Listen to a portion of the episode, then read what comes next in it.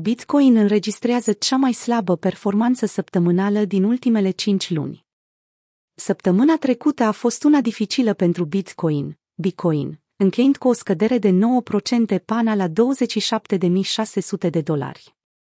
Această scădere a fost una dintre cele mai mari pe un interval de o săptămână de la începutul lunii noiembrie.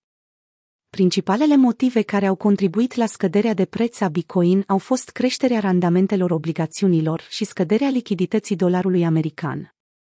Rata de dobândă a titlurilor de trezorerie americane de 10 ani a crescut cu 6 puncte de bază, PBS, la 3,58%, înregistrând a doua creștere săptămânal consecutivă. Această creștere a diminuat atractivitatea activelor riscante, inclusiv a criptomonedelor. În același timp, indicele condițiilor de lichiditate a dolarului, care monitorizează oferta de dolari americani în sistemul monetar, a scăzut la 6,13 trilioane de dolari, cel mai mic nivel în mai mult de o lună. În plus, traderii anticipează o probabilitate mai mare ca Rezerva Federală să continue ciclul de înăsprire a politicii monetare și să majoreze ratele dobânzilor cu 25 puncte de bază în luna mai panică printre traderii de Bitcoin. Mișcările prețului Bitcoin din săptămâna trecută i-au lăsat pe mulți traderi neexperimentați cu senzația de frică, iar datele de analiză on-chain de la Glassnode confirmă acest sentiment. Compania a raportat o creștere semnificativă a monedelor mai tinere trimise în pierdere spre schimburi săptămâna trecută.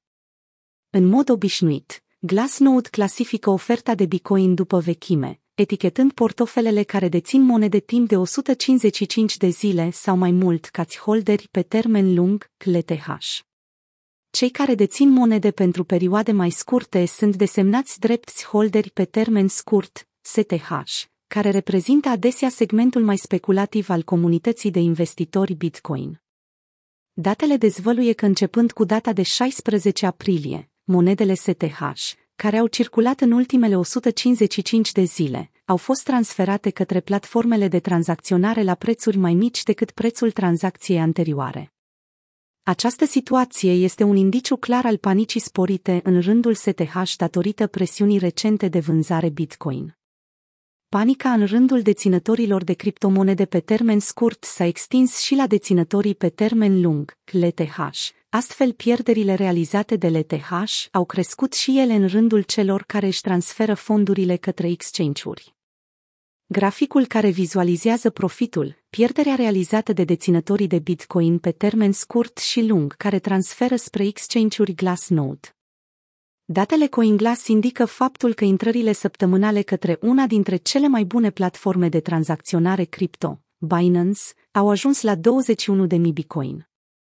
Comportament de tranzacționare dubios. Firma de cercetare Santiment a observat că volumul de pierdere este neobișnuit de mare în comparație cu volumul de profit pentru Bitcoin și Ethereum, Ethereum, chiar dacă prețul acestor criptomonede a scăzut. Firma a remarcat că cu mulți traderi FOMO în Bitcoin la peste 30.000 de dolari și Ethereum peste 2.000 de dolari din săptămână trecută, tranzacțiile cu pierderi au crescut în timp ce marketul își revine. Santiment a adăugat, de joi, traderii își mută criptomonedele sub prețurile la care le-au obținut de trei ori mai des decât în mod normal.